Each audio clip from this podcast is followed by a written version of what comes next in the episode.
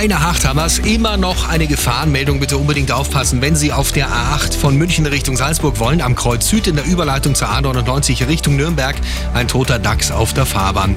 Dann gab es einen Unfall mit mehreren Fahrzeugen auf der A9 München Richtung Nürnberg zwischen Fröttmanning Süd und Kreuz Nord. Die Standspur ist hier blockiert.